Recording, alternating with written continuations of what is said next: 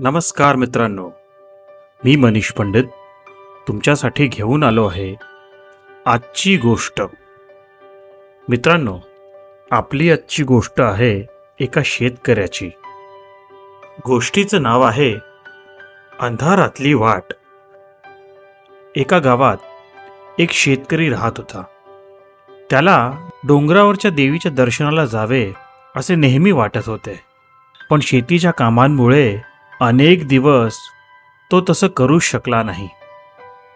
पण एक दिवस त्याने निश्चय केला की आज देवीच्या दर्शनाला जायचंच.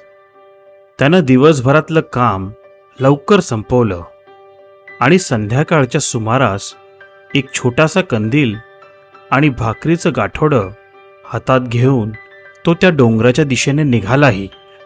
रात्र होईपर्यंत त्याने गावाची सीमा ओलांडली. आणि डोंगराच्या पायथ्याशी तो येऊन पोहोचला. ती अमावस्येची रात्र होती. अगदी गडद अंधार होता. डोंगराच्या पायथ्याशी तो कसा बसा येऊन पोहोचला होता. हातात कंदील होता खरा पण त्याचा प्रकाश तो किती?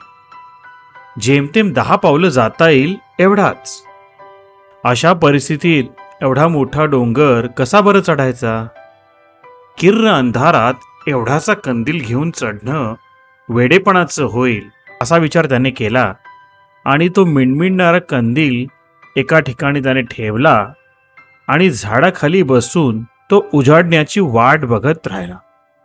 कुणाच्या तरी पावलांची चाहूल लागली तसा शेतकरी चट्टदिशी उठून बसला आणि अंधाराकडे डोळे ताणून पाहू लागला.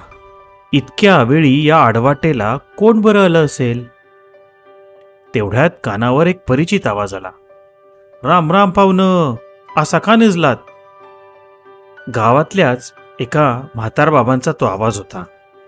शेतकऱ्यानं पाहिलं की म्हातार बाबांच्या हातातही एक लहानसा कंदील होता. राम राम बाबा उजाडायचीच वाट बघतोय. उजाडलं म्हणजे डोंगर चढून दर्शनाला जाईन देवीच्या.